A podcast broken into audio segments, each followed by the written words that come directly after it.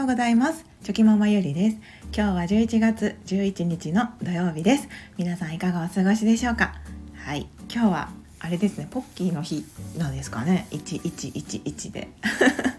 わかんないですけど。はい。なんか今日は揃ってる数字が揃ってるなと思いながら。はい。あのそんな感じで今日もはい気づきのお話をしたいと思います。あの今日は気づきといってもまたまた子供たちを見ていてのうん。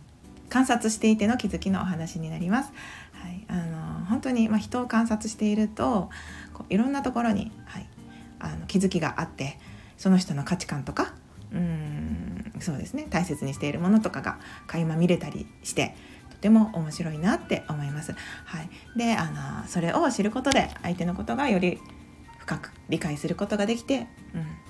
次へのコミュニケーションにもとてもそれが役立つこともあるよなと思ったりしておりまして、はい、まあまあそんなあの深い深い難しい話ではないんですけれども、はい、子どもたちを見ていての気づきの話になると思います。ゆるゆるお付き合いいただけると嬉しいです。はい、あの 先日ですね長男がうん小3の長男が次男に年長さんの次男にですね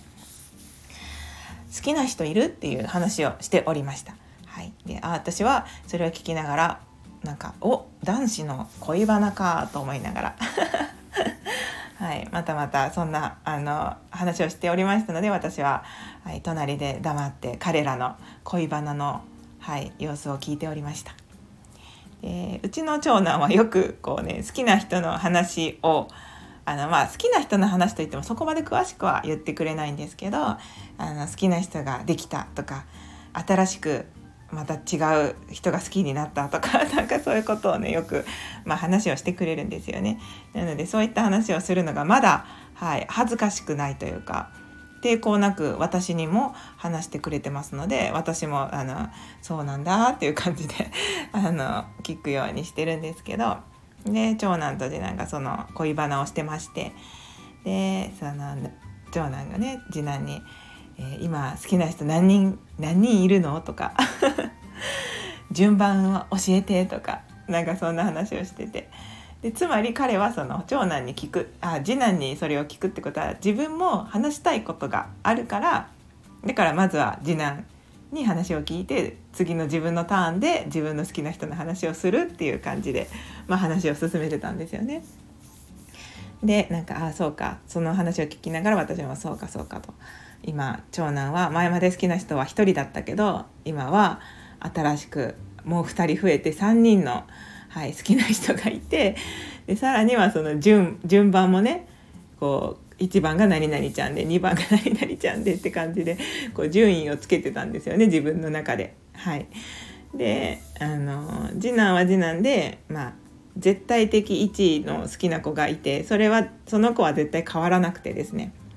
であとは2位と3位の子でまあちょっと迷ってたりっていうのがあるみたいで、はい、なのでなんか8歳と6歳でも、はい、こう好きな人がいて1番が誰でとか、まあ、そういうこと考えたりするんだなと思って、はい、なんか面白いな可愛いなと思って話を聞いておりました。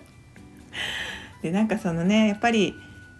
親が入らずに子どもたちの会話を聞いていると、うん、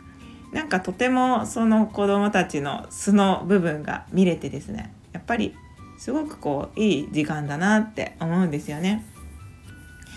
でその長男は長男でその好きな人のじゃあ次は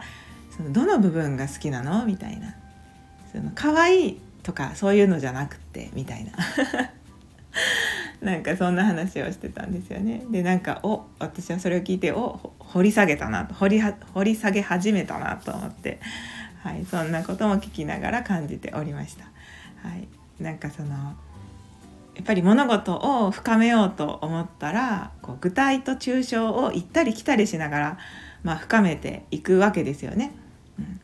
まずは好きな人っていう抽象的なところからこうだから何々ちゃん何々ちゃん何々ちゃんっていう名前を挙げてでそこでは共通する好きなところとか共通じゃなくても、うん、具体的にどういう部分が好きって言った感じでその抽象から具体へ移していってあの名前を挙げながらこういうとこが好きこういうとこが好きこういうとこが好きっていうのを挙げていくわけですよね。でそれを聞きながら私もじゃあそれらの共通してる部分は何だ何なんだろうなって思いながら となんかみんな優しいとかその遊んでこう誘った時に快く引き受けてくれるとか、まあ、長男はそういうこと言ってたのでああじゃあ彼はやっぱりその優しい子が好きなんだなさっきの具体的なところからもう一度抽象化してこの優しいっていうのが好きなんだなじゃあその優しい人が好きっていうのは優しいをもうちょっとまた具体的にしていくとその自分が何て言うかお願いをした時に快く引き受けてくれる人が好き。そういう部分で好きあの優しさを感じているんだなとか。なんかそういったことが分かるよなとか なんかその彼らの話を聞きながら私も具体と抽象を言ったり来たりしながらこう深掘りしていってたんですよね。でなんかそれをまああの長男はもちろんそこまで深掘ってはいなかったんですけどだけどその好きな人のどういったところが好きなのっていうふうにこう掘り下げるワードが出たっていうことはあなんか彼は彼でそういう視点があるんだなっていうことにもまあ気づけましたし、はい、あの観察していると本当にそのその人の視点とか、うん、見ているものが見えてきてすごく面白いなっていうふうに、はい、感じました。でまあその恋バナはそこでね盛り上がりながら終わったんですけどでまあその他の日にもですね今度は次男の話なんですけど次男があのお友達に手紙を書いてたんですよね。で手紙を書くだけだったらまあまあそこで終わりなんですけどでもやっぱりその観察するぞと思いながら見ているとなんかやっぱりいろんなところが見えてくるんですよね。次男が手紙を書いているだけでも彼のいろんなその彼らしさっていうのが出てきていてですね、まあ、それはどういうところに出てくるのかといったらうんなんかまずは文章を考えてるところから出てきていてあの一回文章を書いたんだけどその文章じゃ気に入らなくて消してたんですよねその部分を。